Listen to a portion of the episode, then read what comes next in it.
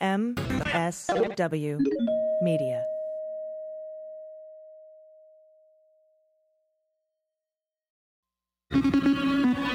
News with swearing.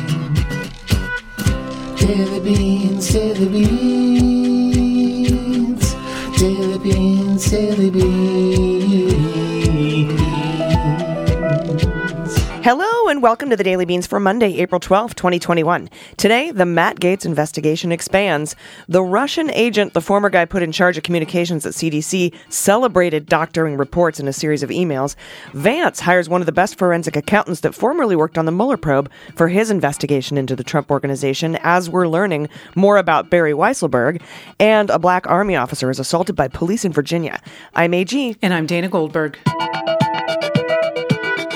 I am back, but my voice is not back. It's perfect. It is perfect. It is raspy and sexy, and it's perfect. Welcome back, my friend. Don't ever do that again. Listen, I have been on stage in front of 4,000 people. Actually, I've been on stage in front of 100,000 people at a Pride event, and I was more nervous because this was your baby than I've ever been to perform. So just hang hang around, okay? Just don't do that again. oh, no more days off. Okay. um, actually, I think what I'm going to start doing is, you know how uh, like Bill Maher, who I'm not a fan of, whose job I want. Yeah, indeed. But you know how every every eight weeks or every twelve weeks he takes a week off. Yeah. That's I think what we're going to do. We just we just won't have a show for a week. I think that the, the listeners would understand. And I'll, I mean, yeah, but I don't know how I will feel about it. But Maybe that's something you need to get used to. Everyone else in the normal world gets a week off, AG. all right, I guess you're right. Yes, I am right. I am very glad to be back. We had quite a weekend of news. I picked a hell of a day. You sure did. As soon as we finished recording, I was like, Venmo. Yeah, exactly. Uh, and then just story after story after story. We're going to cover them today. Um, but I did have a wonderful one day vacation. Thank you again for covering. Later on in the show, I'm going to talk to Robert DeNault. He's back on. He's got some scoopy stuff. That sounds gross, but uh, exclusive things to, to tell us about uh, the Gaetz investigation and some of the peripheral players in that Greenberg, Engels, Oh, yeah. um, Kyle Kowski, like just really interesting connections and potential new, like what investigators are looking at that we don't know about yet. So exciting. So, yeah, it's going to be a great interview. But we do have a lot of news to get to first. So let's do that. Let's hit the hot notes. Hot notes. All right, the lead story today comes from the Washington Post.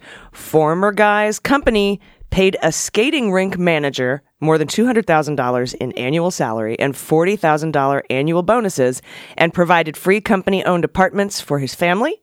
That is according to testimony of the employee, and it is none other than Barry Weisselberg and uh, his financial documents. I mean, that's what I made when I ran worked at the ice skating rink, so I don't see what the problem is.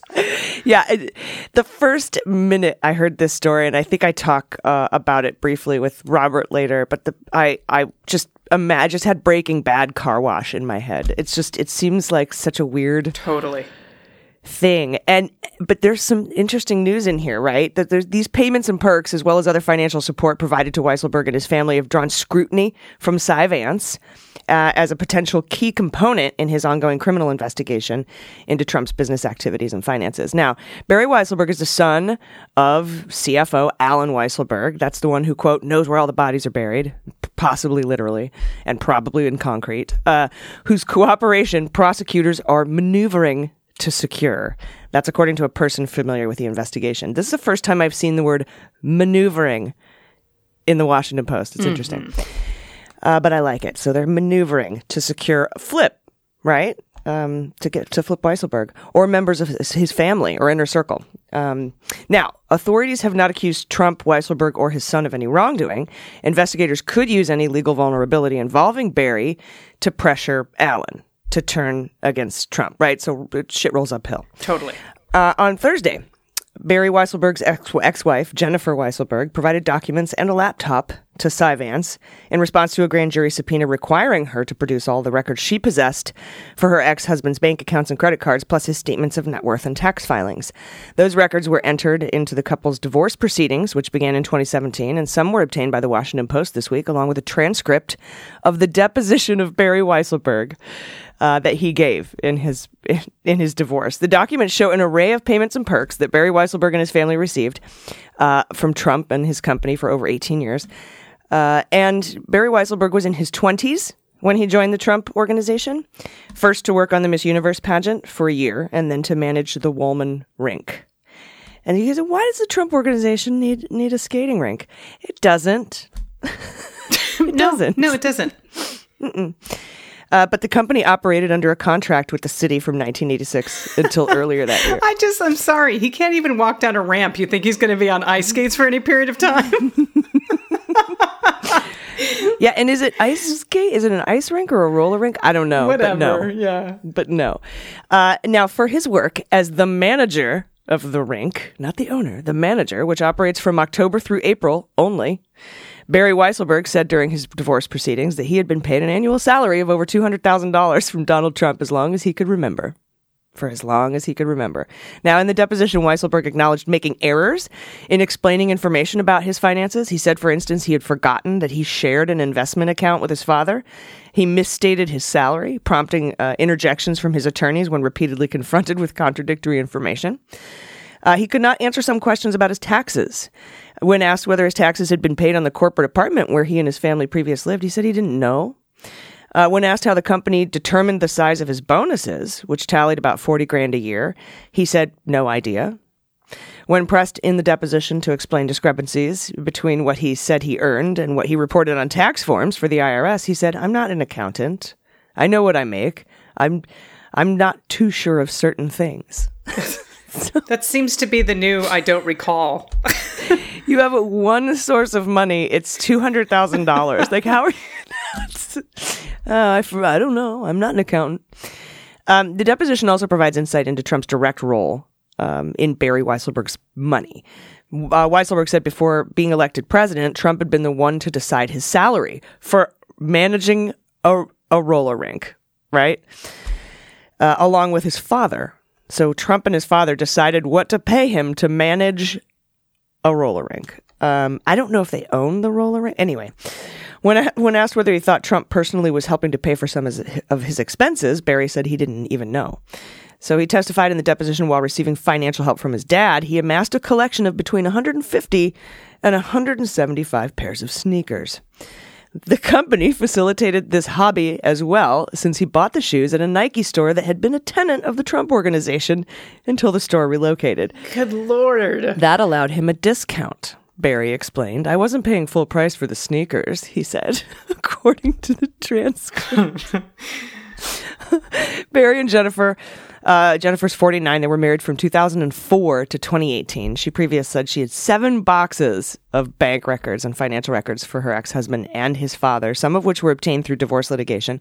She turned over three boxes and the laptop this week and indicated she may be in possession of other information relevant to the probe. Mary and I were just laughing because she literally loaded them into the back of a Jeep that was parked outside of her building. And Mary was like, I think I've done something like that before. She did exactly that, right? With all of the those tens of thousands of uh, documents that she handed over to the New York Times when they did their expose. Yeah. Now, listen, everyone, the story is a little bit heavier and it's tantamount, in my opinion, to uh, murder. Uh, it, or what, it- what, what's the word for killing someone, but maybe just just being stupid about it? Negligent homicide. Yeah, negligent homicide. So apparently, Trump appointees in the Department of Health and Human Services last year privately touted their efforts to block or alter scientists' reports on the coronavirus to more closely align with the former guy's more optimistic messages about the outbreak. And this is according to newly released documents from congressional investigators. More. I love that. More optimistic I know. messages. Really. okay, New York Times. He's only mostly dead. Okay. Yeah, The d- most. The trouble with that you, is with all dead. There's really only one thing you could do: go through the pockets and look for loose change. That's it.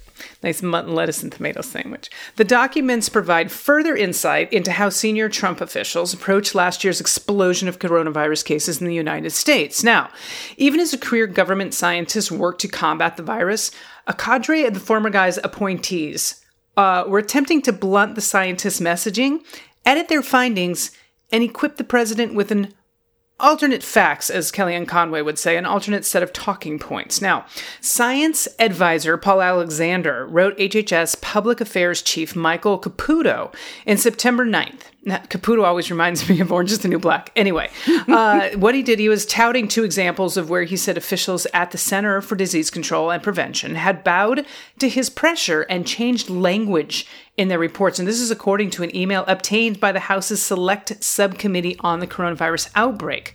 So, pointing to one charge in which CDC leaders allegedly changed the opening sentence of a report about the spread of the virus among younger people after Alexander pressured them. Now, Alexander wrote to Caputo calling it a quote, small victory. But a victory nonetheless, and yippee, with three exclamation marks. I'm shit you not. Yep.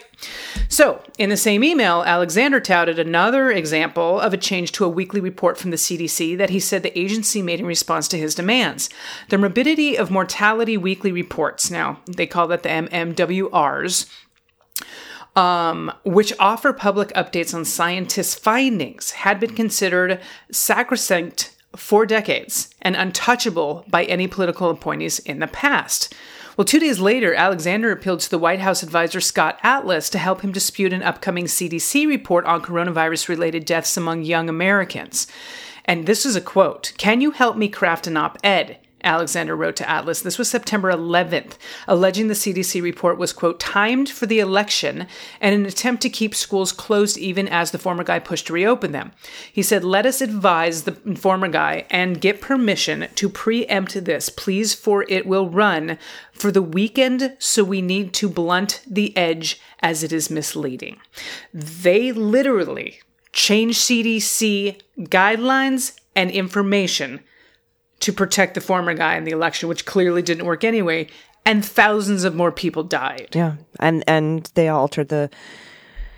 Well, try, at least try to write an op-ed to whitewash the morbidity and mortality weekly reports, which is absolutely unheard of. But nothing's unheard of in the former guy's administration. And unforgivable, actually. Yeah, it is. It's truly. Uh, let's see here. What do we have next? Oh, a former FBI forensic accountant key to special counsel Robert Mueller's investigation into Russian meddling in the 2016 presidential election is one of several accountants hired by Cy Vance. so that's very cool. Morgan Magionos, who was a linchpin to the prosecutor the prosecution of former President Trump campaign chairman Paul Manafort, is now a member of the team of outside experts from FTI Consulting aiding the New York prosecutors. Uh, Manhattan District Attorney Vance brought on FTI Consulting last year his office's wide ranging investigation into possible insurance fraud, fraud involving lenders, tax fraud, real estate fraud, all the frauds. Now, prosecutors often retain experts in accounting, money laundering, and tax for complicated financial investigations. Uh, Vance's office has also recruited Mark Pomerantz. We've talked about him, a well respected lawyer who has deep experience in complex white collar crime investigations. Uh, Trump, of course, has called the district attorney's investigation a witch hunt because that's the only two words he knows. Seriously. Uh, the Trump organization has this week beefed up its legal team by hiring Ronald Fischetti, who decades earlier was a law partner with Pomerantz. Interestingly, Fischetti's hiring was first reported by the Wall Street Journal. Now, Magionos, who is a certified fraud examiner and accountant, spent nine years at the FBI. That's she was working uh, in its international corruption squad in D.C. and she was detailed to the Mueller investigation and traced Manafort's assets across four countries. Manafort was charged with multiple counts of bank fraud, failing to report foreign bank accounts, and filing false tax returns, among other crimes. And uh, Weissmann, Andrew Weissmann, talks about her in his book.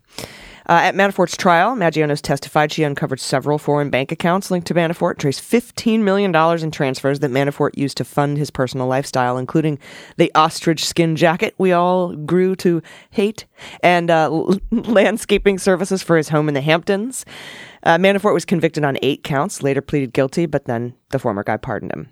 So, Oh, there's so much. Now, this next story and this last story for the headlines is a heavy one, and I just want to warn the listeners there are some uh, parts that are a little hard to hear, so I just want to give for- fair warning about this. And I think all of us saw the viral video over the weekend, AG. Yeah, um, and as a veteran, I'm I'm sure. I was just livid, and I was hanging out with a group of Marines, and we were just all, "What the fuck?" Yeah, Caron Nazario, he's a lieutenant in the U.S. Army Medical Corps, was driving to Petersburg, Virginia from a drill weekend the night of December 5th when he saw police lights flashing behind him. So this is a, this is an old uh, story in the sense of when it happened. We're just now seeing the video from it.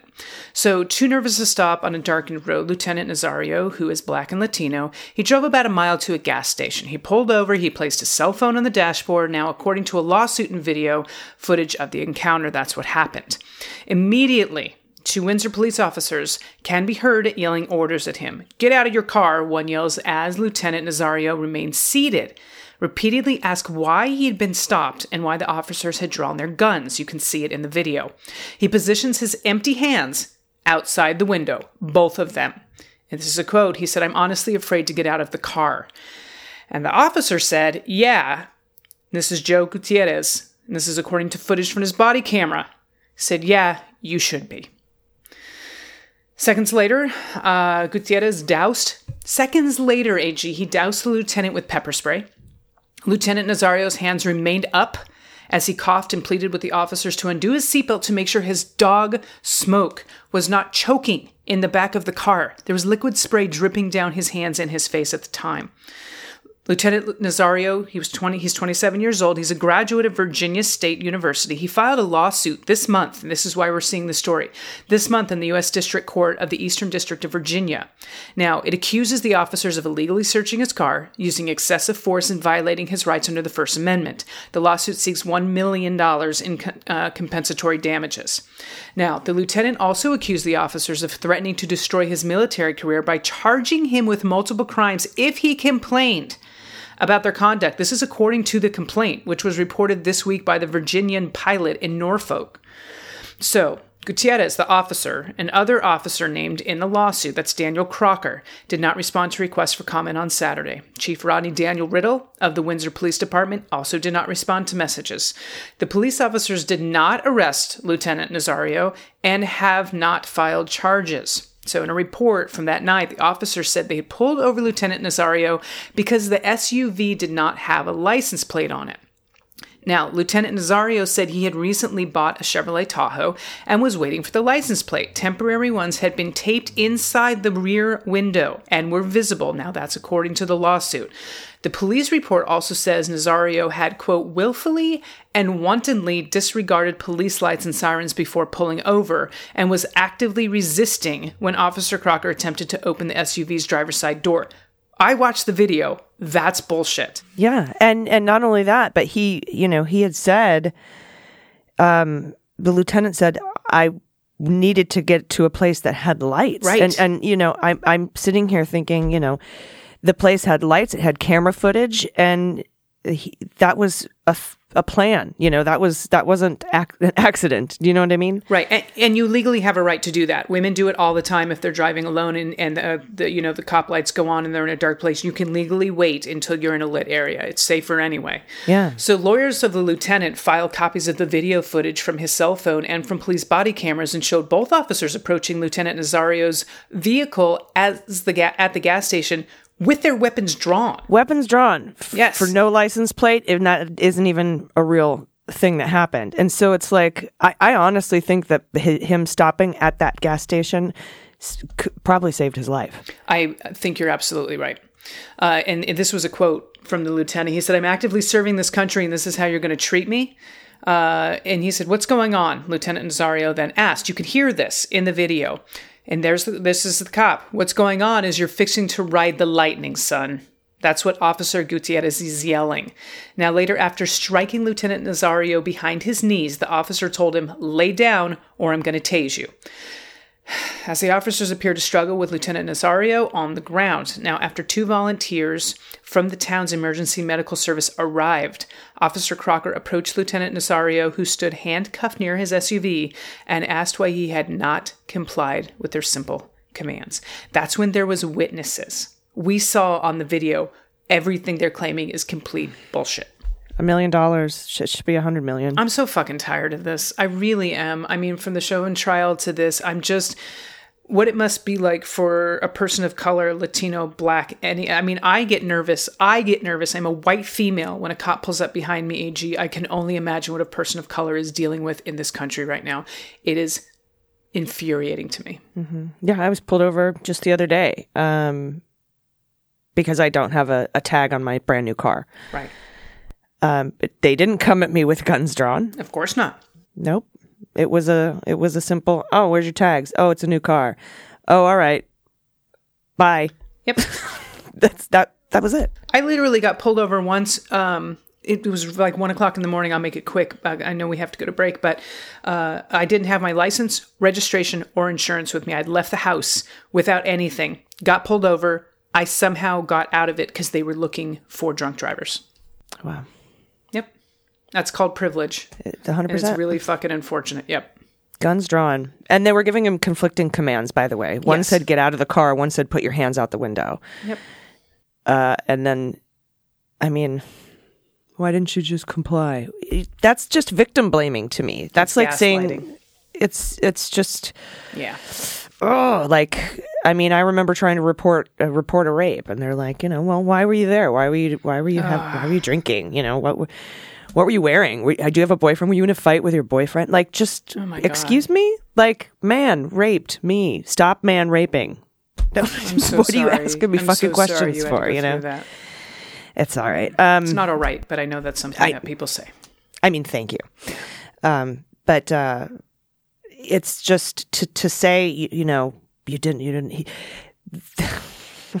you know what I I, I know what I can't even express it. Yep. Um, Hopefully something uh, comes out of that, and and we'll definitely keep you updated on that story if anything new happens with as the case move forward. yeah, we're going to keep following it. So thank you for that news. Uh, it's very hard to hear, but important nonetheless. We'll be right back with news about Matt Gaetz, including Venmo payments he made out to Greenberg, who then paid women for and put public fucking remarks right in the thing. It's just absolutely incredible.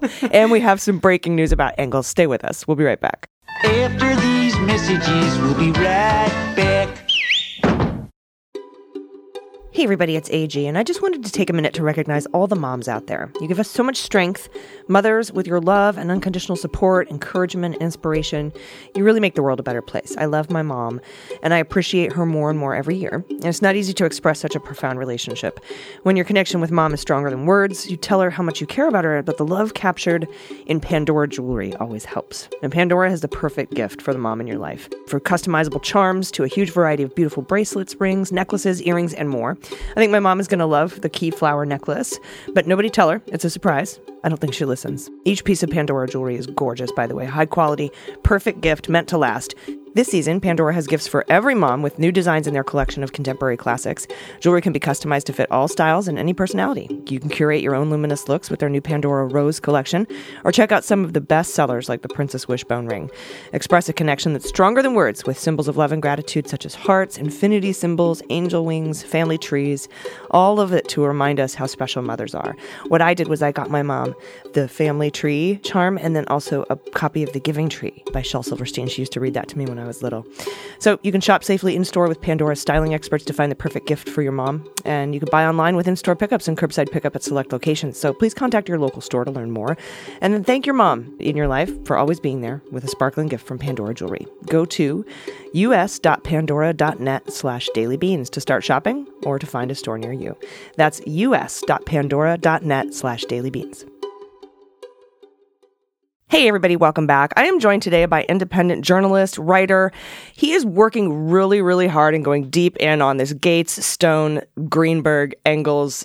I don't know what to call the case, but that case. And in, in Florida politics, uh, Robert DeNault, welcome. How are you? So glad to be back. I'm I'm good. I'm knee deep in Florida. I'm so sorry about that. Um, but I'm glad that you are because you have some really interesting details. Let's talk about Gaetz Gate, I guess. Um, up to this point, I, I think where we left off was oh god, there's just so many things. Uh, just this past weekend, uh, a, a story just sort of got uncovered about bribery, and it was like an afterthought too. It was like you know um, sex trafficking and and and then he was somehow associated with these candidates for state legislature that were straw man candidates. They were fake sham candidates run by Republicans. A couple have been arrested and indicted. Uh, but I don't know if they're connected with this particular sham candidate or if all these sham candidates are connected. Can you talk a little bit about that? Yeah, what a dizzying whirlwind the last few weeks have been. So, um, I the bribe issue is interesting. So basically, you know, I, I think a couple networks, mainly CBS, I think started this, uh, broke this story that a hand surgeon and and as they put it, marijuana entrepreneur um, in Florida, took a trip to the Bahamas with Matt Gaetz, uh, allegedly, and a few others. I believe there's a Florida official named Halsey Beshears who's also reported to have been on the trip. Um, there are allegations that ex- escorts were brought and paid for and possibly by this uh, entrepreneur and hand surgeon. Um, and I, you know, CBS reported that federal investigators are looking into whether uh, those were provided to Matt Gaetz in exchange for uh, ma- marijuana legislation that he introduced at the federal level. I, it seemed very broad based to me. I'm, I'm, not sure that they have the goods there, but it is interesting that we hear this story about bribery the same week that a superseding indictment against Joel Greenberg is released, uh, which is all financial crimes. There is a charge of bribery in that indictment, very separate from uh, the Gaetz allegations. Basically, it alleges that Greenberg bribed a small business administration official for a CARES Act loan while out on bail. Uh, in the last year, so he's been a busy guy, according to prosecutors. Um, so it, interesting that bribery coming up in the Gaetz you know sort of triangle of, of all of this. Yeah but then three more superseding indictments right? And then if we if i don't know i'm sure you've seen the interview with greenberg's lawyer who looks like frankly a reanimated trump doctor.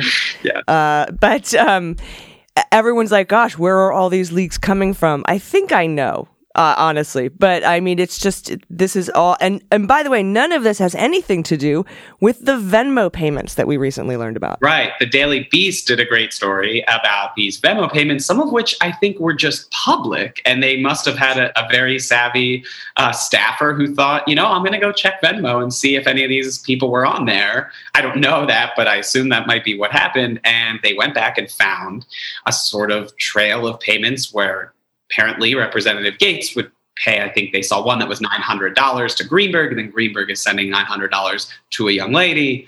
Uh, you know, I, I, mean, it's hard to imagine a, a sillier way of, of getting caught it, it doing something. It, that's to say, you know, we don't know that that in and of itself was an illegal transaction. I'm not sure, but yes, it, was. Evidence uh, tying Gaetz to Greenberg you know, and and I published a piece, a sort of an opinion piece, uh, uh, on Friday about this whole mess, and that Gaetz really could have learned a lot by paying closer attention to the Mueller investigation instead of denigrating it at every turn. He didn't get out in front of this story at all. He pretended that he, you know, basically didn't know Joel Greenberg for the last year. I mean, Joel Greenberg was indicted last June.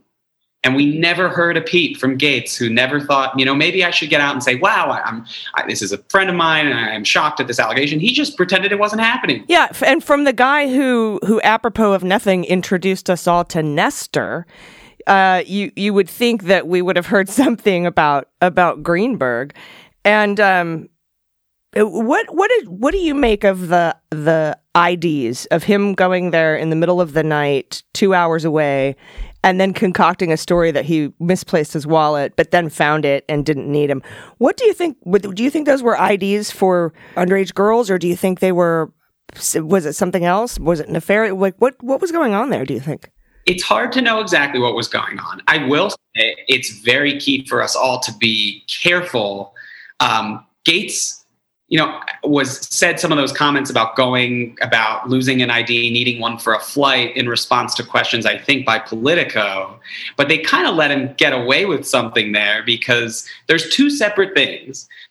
There were texts that showed that Greenberg made that statement that Gaetz needed a backup ID. He had a flight, but that wasn't what they were asking about. They were asking about video camera footage that is reported that staffers at the tax collector's office saw Gaetz and Greenberg there on the weekend handling IDs in the office. Or that they saw them enter the office and, and the staffers later discovered IDs strewn around the office. And that was something I had heard in February. And the last time I was here with you, I alluded to knowing certain things about this case that were big and would probably come out. And I was uh, scooped by New York Times and other other outlets, and that's totally fine. Um, there are some really solid sources down in Florida who've been ready to tell their story for a long time, and I'm glad they're they're getting a chance to do that. But it, it, Politico not being able to hold him to account on that answer, you know, he didn't really answer. Why are you on the footage? Did you contact Greenberg to do it for you, or did you show up to the office with him? It, it, it's 400 miles away from his district. I mean, there's just so many things that don't quite add up. That's great. We know from the indictment that Greenberg used, or at least prosecutors say, used an ID, one ID, in furtherance of a human trafficking charge. We also, according to them, know that he falsified some for himself, that he kept IDs that, you know, contains information about other citizens, but put his photo on the ID. So he basically would have a fake ID as a 30, you know, seven year old man, whatever purpose that's being used for. So we don't know exactly what maybe could have happened with Gaetz and him and the IDs, but it's not a good look to be in there handling ID. Yeah, why would a why would a congressman, a, a well known vocal pop like I'm I'm not saying I guess infamous is probably a better way of saying it. Congressman need an ID with his photo that has a different name other than his on it. Like what would the purpose of that be? Uh, unless you wanted to maybe check into a hotel uh, or fly or do something under a name that's not yours um, it seems odd from a guy, you know, for a guy who who's that concerned about leaving a paper trail but uses Venmo. Yeah, it is. It's inconsistent, and that's the main word I would use to describe how he responded to that because it's just it doesn't make sense because it, you can renew your driver's license at tax collectors' offices in Florida, which is you know interesting. I, I'm from Pennsylvania. That doesn't happen in our state, but what's unique here is that Greenberg asked a staffer to help them do that. Why were they on camera looking at other people's IDs? That just doesn't add up at all. Why would you need, you know, if that story is true, if that allegation is true by the staffers, that just doesn't make sense with why Gaetz would need to replace his ID with somebody else's ID. Yeah, and and honestly, Gaetz's objection, you know, saying I, as an adult man, have never had sex with a seventeen-year-old, uh, seems a little specific. Um, but also, hey, well, maybe maybe her ID said she was 18. That's kind of wh- where my brain goes. Well, it's a logical thought. if we find out more information from Joel Greenberg, which is the big, you know, unknown that we're all sitting with right now. And you mentioned what his lawyer said outside the courthouse, Fritz Scheller. He is a funny looking person, but he actually um, was the lawyer for uh, the Pulse shooter's wife, who was recently acquitted. Um, so he is he is a pretty good attorney. He got her off on charges uh, related to that shooting, which just kind of made him um, a prominent lawyer down in Florida. Well, I want to talk about these um, strawman candidates because another thing, and my friend and I were joking, was that the IDs were for seventeen-year-old girls, but only so they could vote in Florida. Uh, and and just a bad joke, but. Maybe not when we hear about these strawman candidates. I do have to take a quick break, though. Will you stay with me? Sure. Great. Everybody, we'll be right back. Hey everyone, it's AG, and this portion of the pod is brought to you by BetterHelp. They provide direct, convenient access to professional mental health services online. We know life is unpredictable, it can be stressful and overwhelming. And when you're up against difficult, unexpected challenges, remember you do not have to face it alone.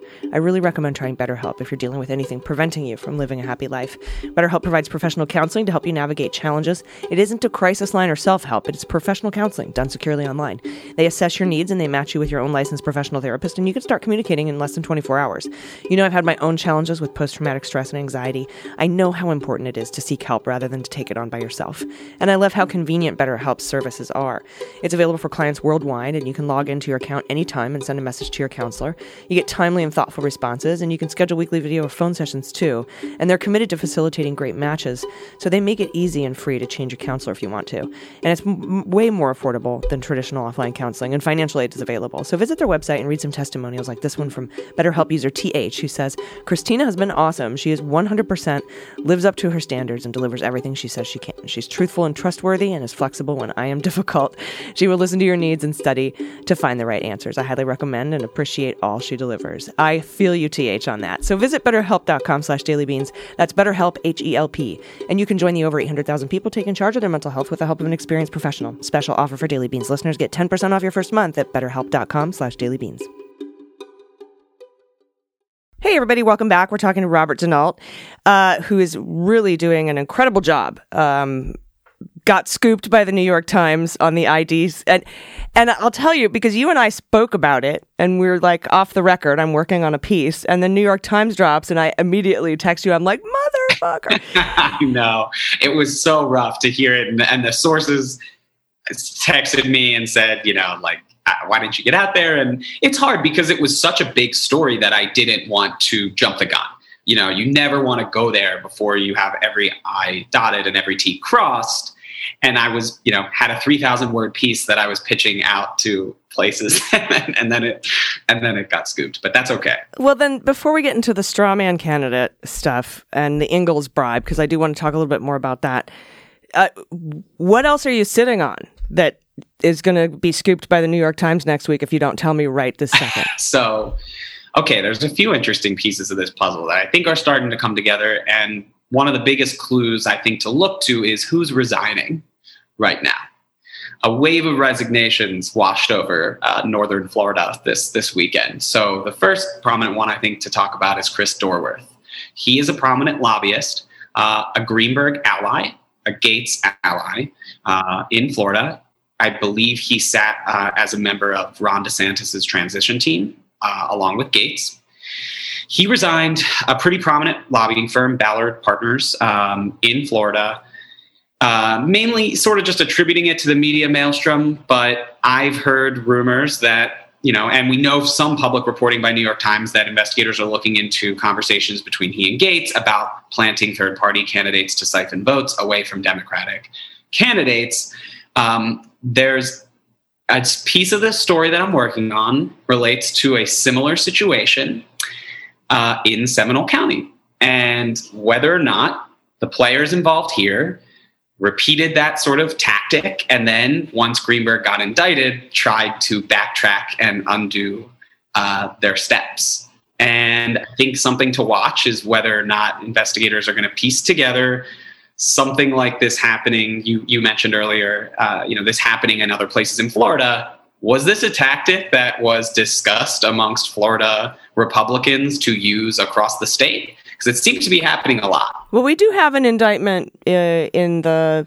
Uh, what was the name of the candidate that had the same name as the Democratic candidate? I thought we had warrants. I'm not sure if anyone's been charged. I, I haven't followed that one that closely, so you might know better than me. Yep, nope, they have been indicted. Um, um, and it was for, but not for running a, a, a straw man candidate, not for running a sham candidate. That's not illegal. Right. Um, the illegality was that somebody gave him $50,000 to do it. Right. And that's going to be the question in this case too. And so when they, when they're talking about investigating Gaetz for campaign finance violations, uh, that may be the piece that we're talking about here. Could be. And there's other pieces too. I mean, I think that, you know, when that when those stories first started emerging, people were reporting that this is legal, you know, maybe it shouldn't be, but, you know, as of right now, it is technically legal to do.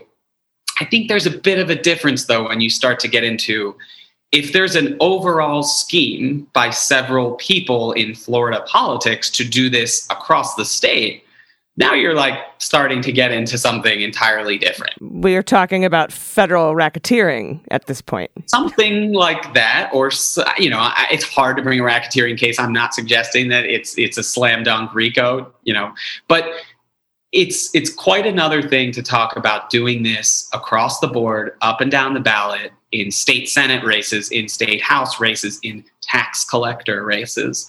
It's it's you you're, you're touching some very difficult topics, and you start to maybe invite the scrutiny of federal prosecutors because you know, it's legal under Florida law, and most election crimes are going to be governed by the state that they happen in. But you start to get into wide ranging schemes to alter election outcomes, you, you're, you're running afoul of some interesting, interesting federal statutes, and we'll see where they go with that. Yeah, and even if it's just something as simple as FEC violations, campaign finance violations. Right.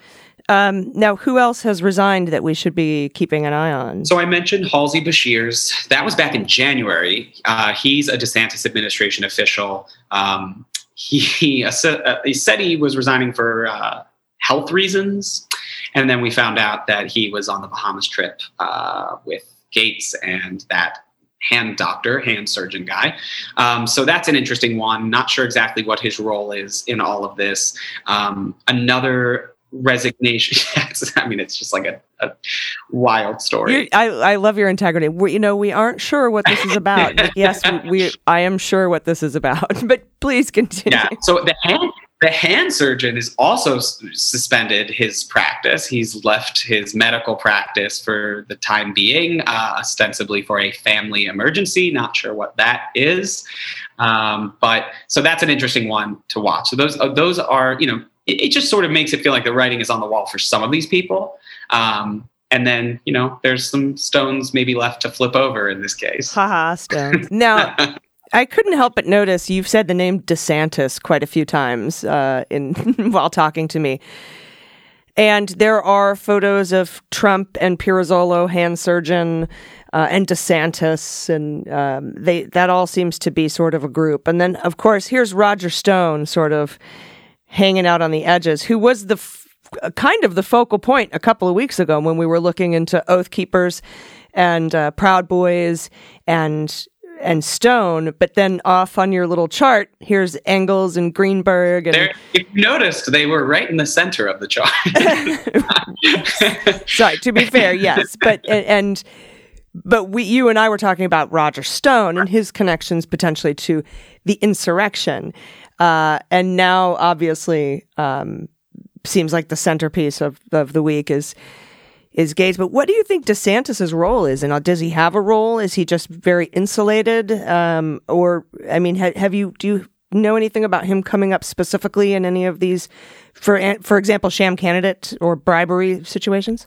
You know, I've been um, I want to say a little pleasantly surprised at how little I see tied to DeSantis here. And I'm, you know, personally not a huge fan of DeSantis. Don't love the way he's talked about COVID stats in his state, and I think it's been dishonest. But I don't see him. I, I've seen no hard lead from any of this stuff to Ron DeSantis, outside of the fact that some of the officials who, at the very least, must have had an idea something was going on in Seminole County that was odd, were appointed to those positions by Ron DeSantis um, after being recommended by a transition team participated in by Matt Gaetz and Chris Dorworth. So, I mean, you know, there's it's Florida politics. People are connected. I see nothing connected to DeSantis that suggests though that he's involved in this. And I get comments on Twitter, you know, where's DeSantis and all this? And I just said to someone the other day, I just don't see it. Um, so that's at least one maybe positive. Yeah, I do think it's important to note that these are all major Republican players in, in Florida politics, and they're going to run into each other from time to time. Right. Um, but you know, obviously, everyone's going to keep their eye on that, especially with the Beshears connection. Uh, but um, specifically Engels, because I feel like you and I were talking Greenberg, and then bam, New York Times. And then I feel like now you and I are talking Engels. Um, w- what is his disposition? Um, I know you posted an interview that you found between him and, and Roger Stone. Uh, talk talk a little bit more about Engels because I feel like this is the next shoe. I think you could be right. I've heard that another outlet is about to do a pretty interesting report on Jacob Engels. Um, and it's interesting because this person is a figure. Some of these names are so noticeable to people. People know Matt Gaetz, they know Roger Stone, even if they don't know all the details, they've heard of them. It's kind of remarkable how under the radar Jacob Engels has remained in the last few years. He's very close with Roger Stone. Um, Engels is a Florida based conservative blogger.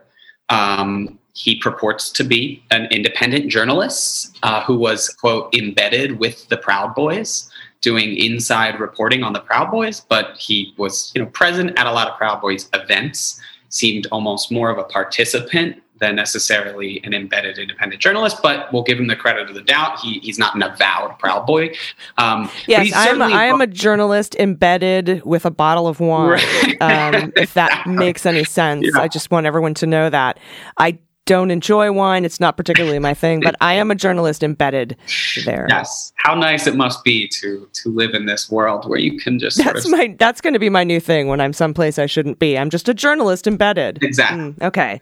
So anyway, go on with Engels. So Engels, you know, his blog was called the Central Florida Post, and it definitely was focused on local Florida races, but he was really focused on Joel Greenberg. There are probably a dozen or more articles that he wrote that border on praiseworthy uh, of Greenberg over like minor things that he was doing, extending hours at the tax collector's office. Like it reads almost like a newsletter for Greenberg. And there's another interesting tidbit, and I think I may have mentioned this the last time we spoke. When Greenberg was first indicted, he was indicted on two charges harassment and stalking of a political opponent, his primary opponent for the Republican you know, nomination for his reelection for tax collector, who was a local teacher, is a local teacher. He remains a local teacher.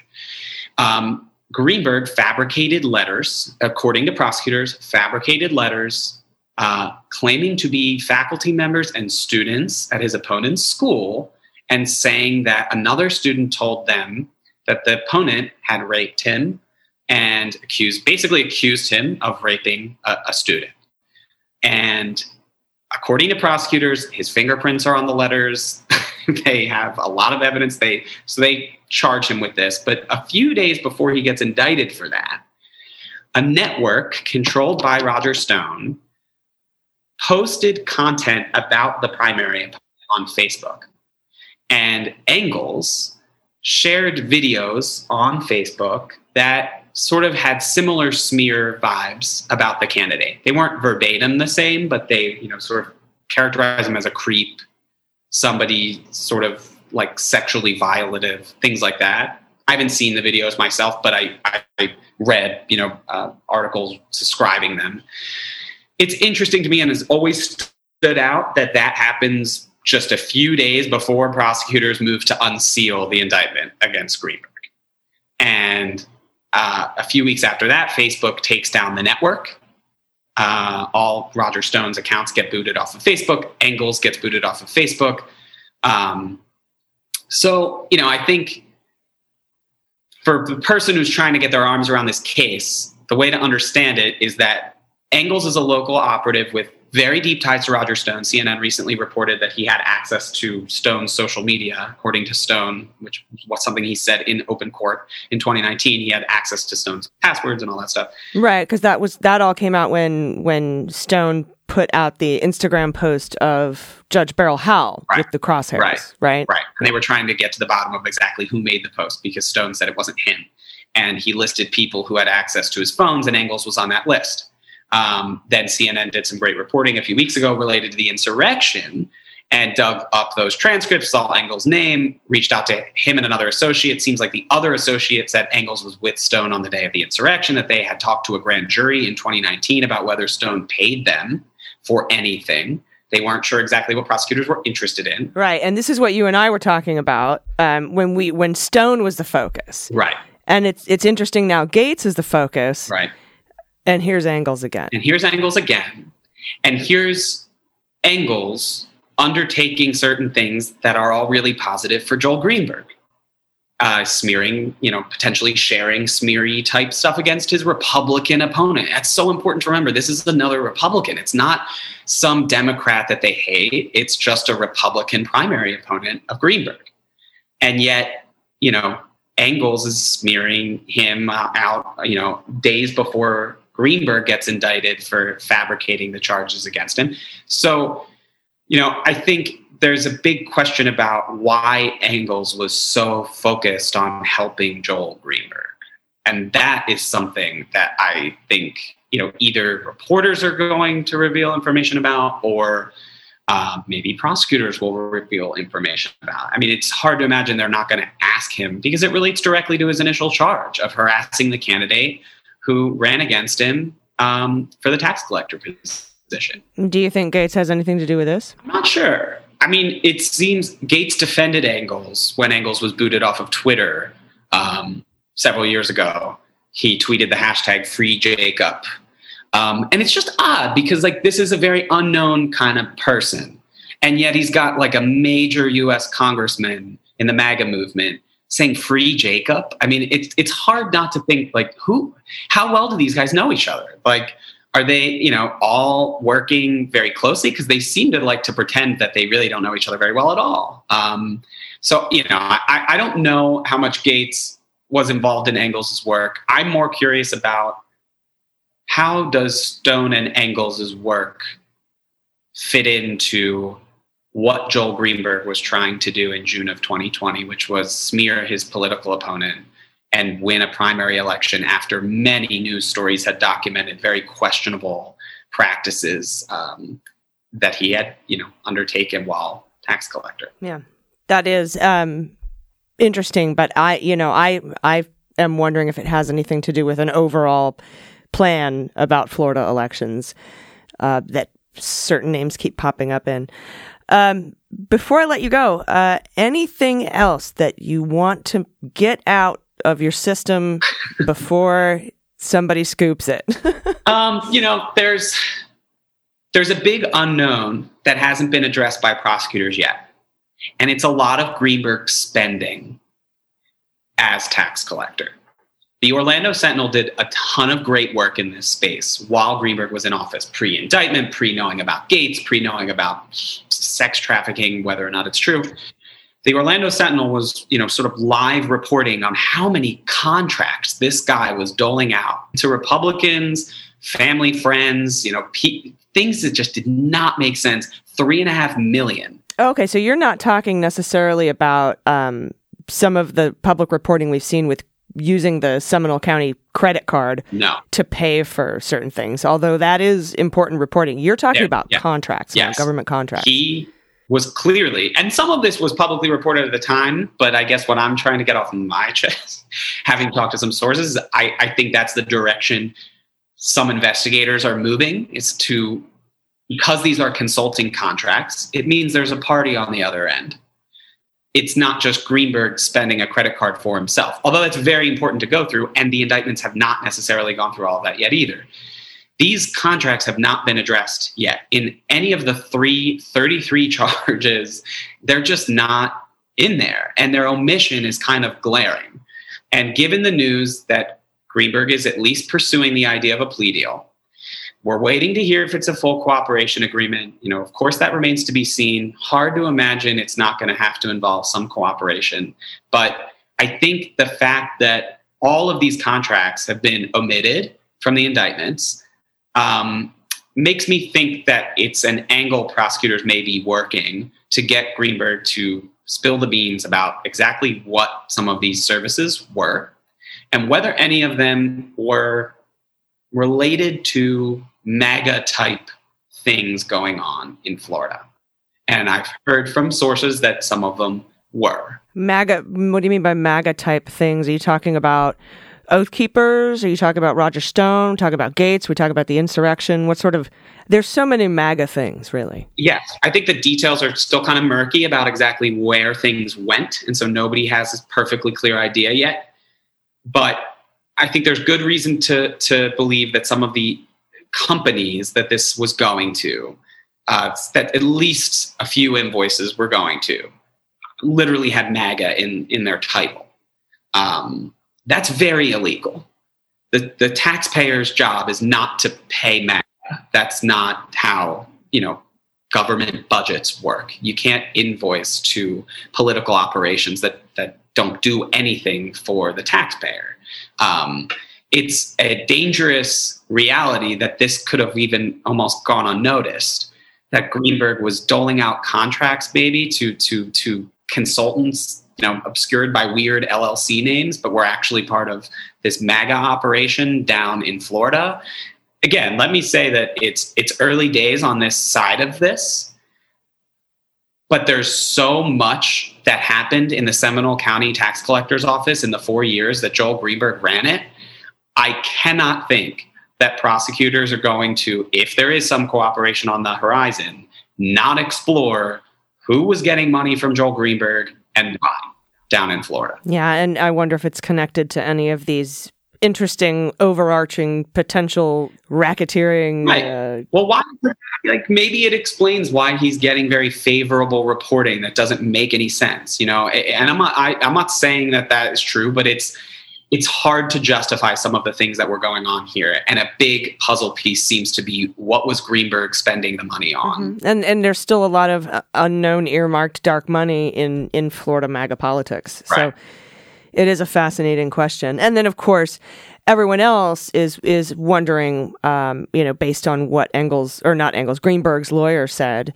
Uh, oh, I'd be worried if I were Matt Gaetz. They seem to be focused on what Greenberg might be telling or trying to strike a deal with prosecutors uh, about what he knows about Matt Gaetz.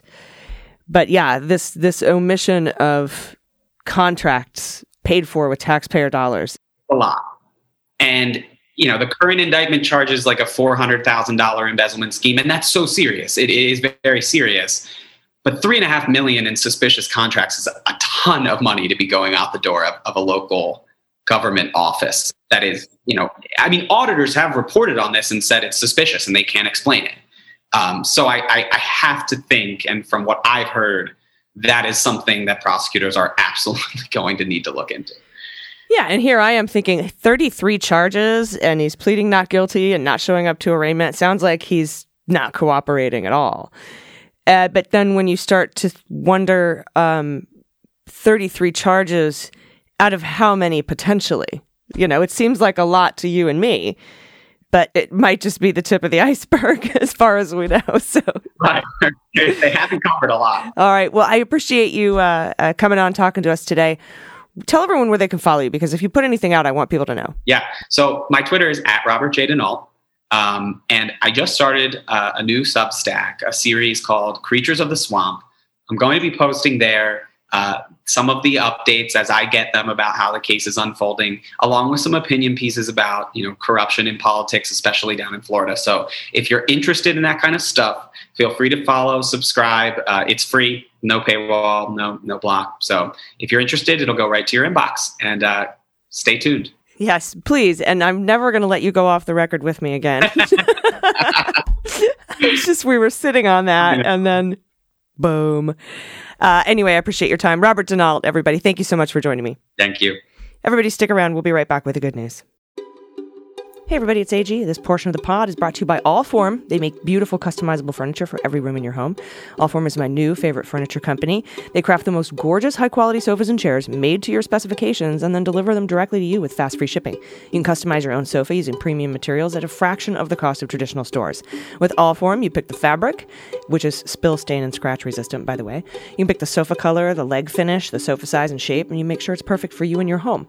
I picked out a three seater sofa, customized it with whiskey colored leather with a walnut leg finish and a chaise lounge, and you pick what side to put the chaise onto. It's perfect. Came in a couple days. I put it together myself without tools. It's roomy and modern. It's very comfy, and it's designed specifically to my specifications. Normally, if you want a new sofa like that, it takes weeks or months, right? Months. I remember I had a custom sofa took took months, but Allform takes three to seven days to arrive in the mail. It's amazing, and they have gorgeous armchairs and love seats all the way up to eight seat sectionals. So there's something for everyone, and you can always start small and add more on later. It's really very, very versatile, and it's just beautiful stuff. Best of all, you get 100 days to decide if you want to keep it. That's more than three months, and if you don't love it, they'll pick it up and give you a full refund. So there's no risk. They also have a forever warranty, literally, literally forever. So to find your perfect sofa, check out allform.com slash dailybeans. Allform is offering 20% off all orders for our listeners at allform.com slash dailybeans.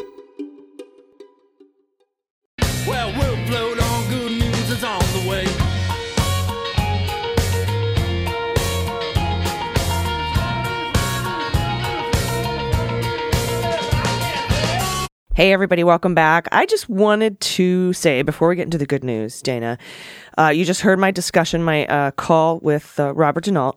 We had discussed something a little bit off the record, but then it became on the record since I talked to him. Uh, and so basically, that's a story coming out of the Orlando Sentinel.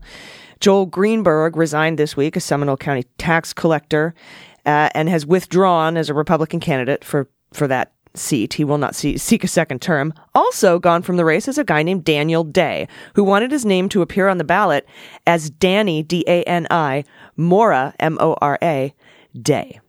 He entered the race on June 11th as an NPA, non party affiliated candidate, ensuring he would appear on the November ballot along with Democrat Lynn Mora Dichter Interesting. and the winner of the Republican primary in August. Dichter accused Day, who has political ties to Greenberg, of using a fake name similar to her own in an effort to confuse voters. Gosh, this is, sounds so familiar to me. Where have we heard this before? Mm, Florida? uh, now, Greenberg and Day worked together in 2017 as part of a group of Citizens for Effective Government in an effort to place a referendum on ballot on a ballot asking voters if Seminole should have a countywide elected mayor similar to Orange County. Uh, but the effort fizzled after failing to collect enough signatures. So the the the thing here, though, I mean. She even said Daniel Day was running under false pretenses of pretending to be me. That's what Dick. That's what Dichter said, who goes by the name Mora. hmm But Day claimed his candidate qualifying documents that Mora is a nickname he often uses. They're just sketchy as fuck. They're all that that whole story is so crazy. It just gets getting nuttier. Yeah. Oh my god. And Danny Danny is a woman na- a woman's name, short Right. for Danielle. Yeah, they know what they're doing. And then uh, Greenberg or Day couldn't be reached for comment. But Shocking. this is uh, Greenberg attached to Gaetz, um, attached to the elbow doctor, the hand surgeon guy. Uh, who, just, you know, it's like how many, and now there there are also um, in investigating whether or not Gaetz was involved in another sham candidate that was run in a different race. My goodness. And if, you know, this could be part of a bigger investigation. We'll see. Um, but interesting from interesting coming from uh, Robert DeNault, who's been working on this very diligently. Now, we have good news. I'm sorry to start us off with that weird ass news, but uh, I don't even know what to qualify it as. But next, uh, well, I should say first, from Jim, pronouns he and him. Jim writes, Hello, Allison, Dana, and Amy. I've been listening since the very beginning. When MSW came to Minneapolis, I was fortunate enough to meet those hosts and meet at the meet and greet before the show. So much fun. I've enjoyed the evolution of your podcast. I'm so happy to see the success you've enjoyed. Now, to share a misheard song lyric. Until very recently, I thought of Stevie Nicks was singing, uh, would sang of a one-winged dove. in the edge of 17. Correct lyric, just like a white winged dove sings a song, sounds like she's singing ooh. ooh, ooh. He thought one winged dove, which would just be flying in circles. I'm not sure that I didn't. I'm now trying to decide what I thought that was up until I've heard this confession. Uh, now, yeah, it's like, what was I? Just Wild like a wing, wild-winged dove sings a song, Wild wing- like. Ooh. Ooh, baby. Ooh. All right. Uh, a teenage boy, when the song came out, I was curious how this one winged dove would be handled in the video version on MTV. would they really have a one winged bird flapping aimlessly or possibly flying in circles? Oh it seemed God. kind of freakish and unsettling to think about. When the video did come out, I got swiftly past uh, the inconsistency of the dove having both of its wings when I saw how hot Stevie Nicks was.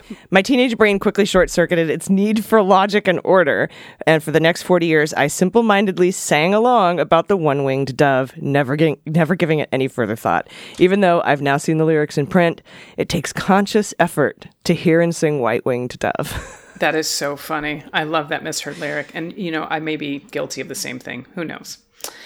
Ah, more good news. This is from Jason, pronouns she and her. Beans Queens. I never write into shows, but I enjoy this segment too much not to contribute. Good news. My wife and I both have our second Pfizer shots tomorrow.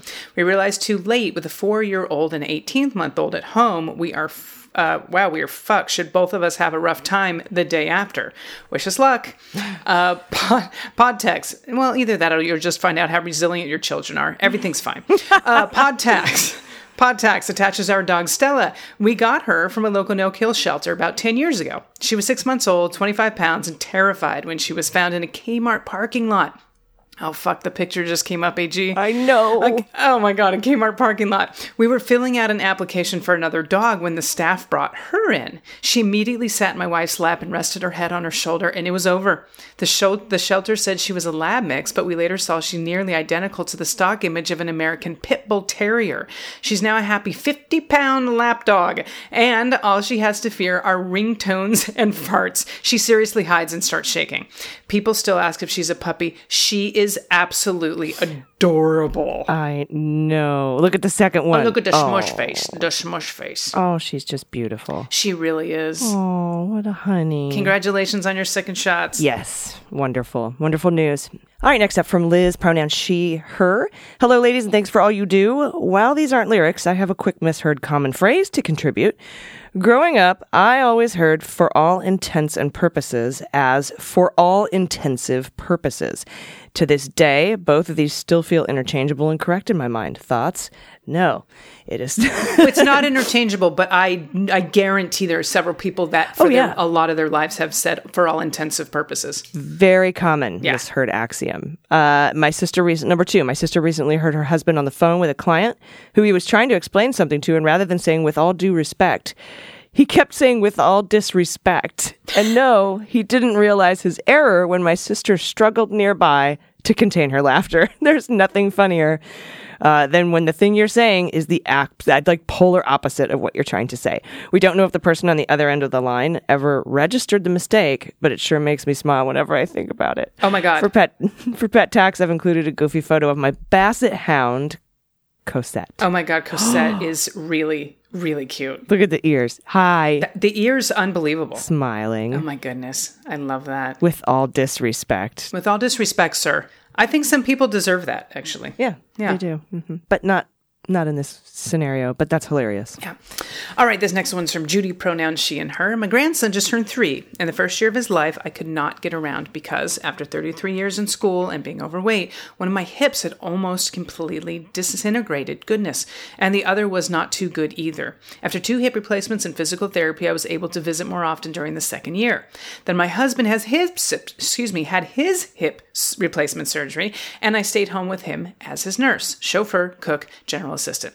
Now, at one point in a pain pill haze, he asked me why I didn't tell him it hurt so bad. Uh, he was a bit grumpy during his recovery. Now, that meant my sweet pea and I saw each other on video chats for several months.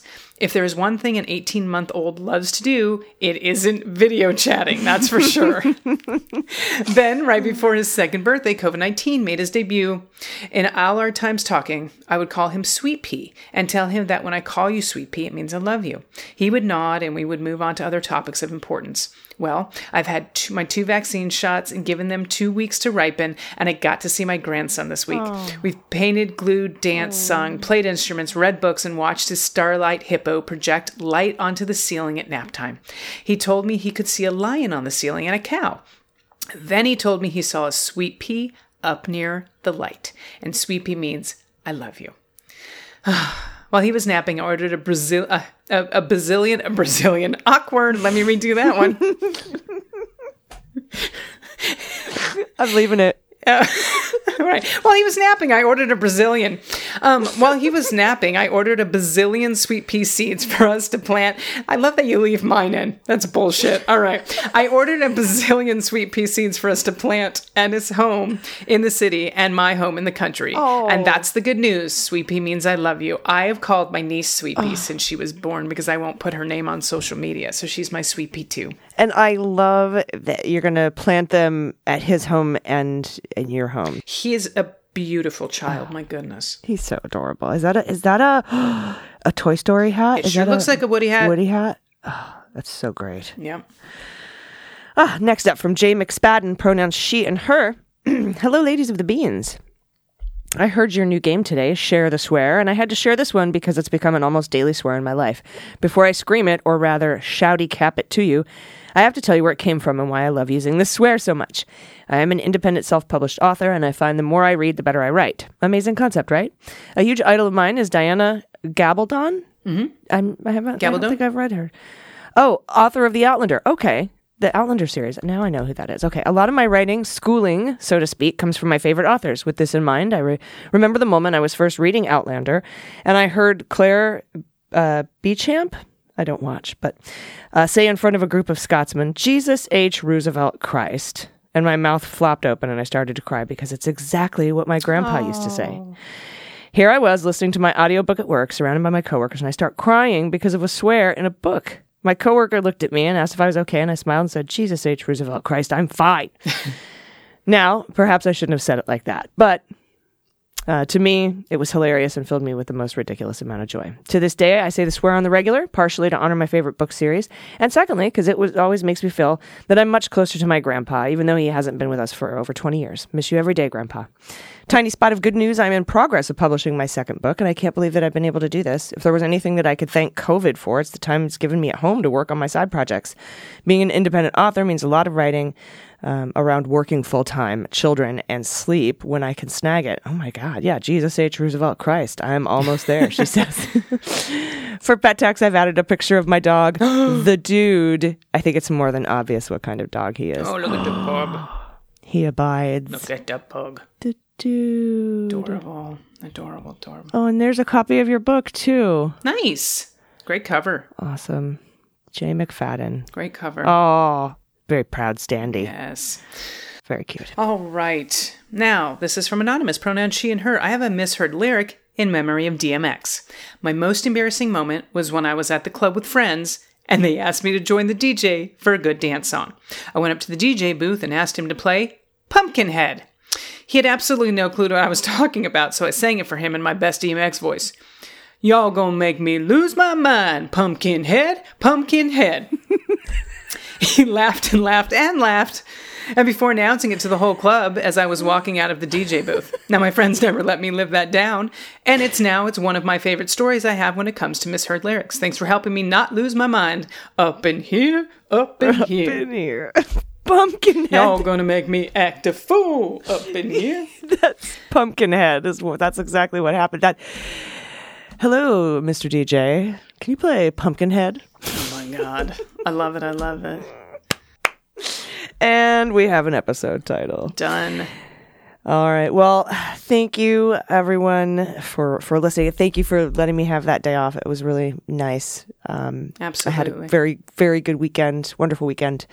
I did work a little, but I promise not a lot. Good. And um, I have a tiny I have a tiny bit of good news today. It's not really tiny. Today's my birthday. So if you're listening to this on Monday, April 12th, today is my birthday. If you want to buy me a drink, Venmo, that's the world we live in, isn't it? Except if it's a $900 Venmo, I'm going to report you. Anything else is completely acceptable. yes, everyone send Dana um, five dollars and put in the line for tuition. Yeah. Just put for tuition. school. Seriously. I'm not I'm not too proud. It's been a tough year. DG comedy, do it. We can have a virtual drink. Wonderful. Happy, happy, happy birthday. Thank you, darling. Thank you. Yeah, it's um it's actually obviously we're recording this on Sunday, so Monday you'll get to hear it again. But you're all listening to this on Monday, so thanks for letting me do the little shout out. Such an interesting pandemic birthdays are so interesting. Yeah, and so are pre-recorded ones. Yes. I'm like, today's my birthday. No, it's not. I'm like, don't make me look like a jerk for not saying something at the top of the show. Oh my god, that's funny. We'll do it again on Monday.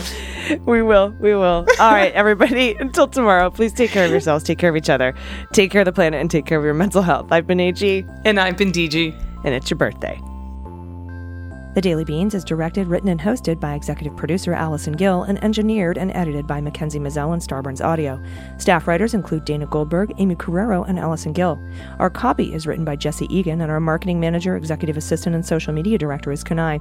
Fact checking and research by Allison Gill, Dana Goldberg, and Amy Carrero.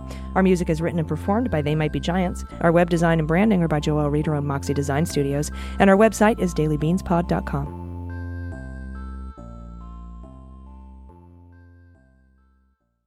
Hey, everybody, do not miss our Daily Beans after party on the Stereo app. We'll be going live every Thursday at 5 p.m. Pacific, 8 p.m. Eastern. Dana and I want to hear from you. Our last stereo show went a little bit like this. What about you, ladies? What are your favourite nonsensical songs? The most weird, bizarre, silly stuff you can think of that you've heard through music. Thank you very much for all you do. Um, hope you're all well. Talk to you soon. Bye. Oh my God, AG, I so I have an older gay brother. I don't know if that's relevant to the story, but I feel like it is because he had the B 52s on the record. So it was like, you know, we were into the has anybody seen a dog dyed dark green, sunglasses and a bonnet, designer jeans with appliques on it? You're like, what? like Keith Lorraine, Keith Lorraine, like, I'm like, how many drugs was that person on? Uh, nonsensical songs. You're so much better at this than I am. So you go first because I bet you've already thought of one and I'll try and think of one. Um, my favorite nonsensical songs come from They Might Be Giants. For example, Oh, yes. Boat of Car is really good. And then, of course, I'm going down to Cowtown. A cow's a friend to me. Lives beneath the ocean. That's where I will be. Beneath the waves, the waves, and that's where I will be. I'm gonna see the cow beneath the sea. Yeah. There you go. Although, were they talk? wa- Was he whale watching? Is it really that obscure? you won't answer any questions about their lyrics. I, I've asked multiple times. Oh my Uh, god! The best I can I, lo- get I out of love them- their. Oh, go ahead. Go ahead. the best I can get out of them is the explanation of uh, "Birdhouse in Your Soul," which we already Yeah. knew, right? Right. Um, Not to put too fine a point on it. Say I'm only be in your bonnet. Yeah, it's Little sung from the point of soul. view. Uh, it's sung from the point of view of a, a bluebird nightlight in the bathroom. Yeah. Yeah. I love that song. It's one of my favorite ones.